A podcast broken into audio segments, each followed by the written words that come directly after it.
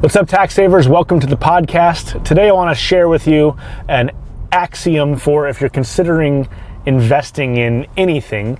And that's a general rule that you should invest in what you know. If you've been following uh, this kind of Bitcoin wild ride up and down lately, it was wild towards the end of the year up, and then now it's gone, you know, tanked in the last couple weeks, at least depending on when you're listening to this.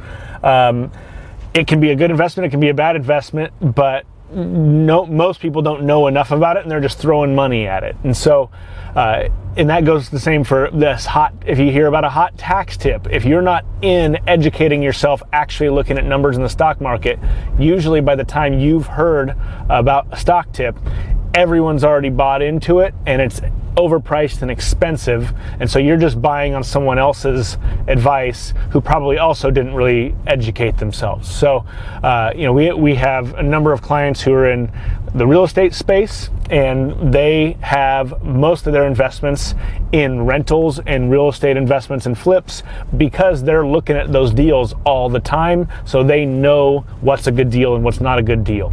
If I, off the street as an accountant or you know maybe a hairstylist or maybe uh, you know a an electrician or whatever and trying to just throw deals and hope it's a good deal.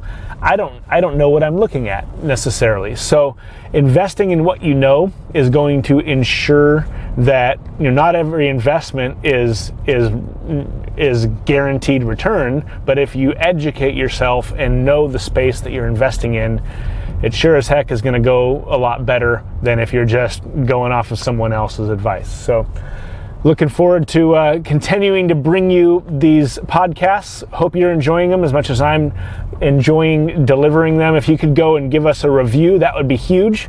And looking forward to uh, seeing you next time.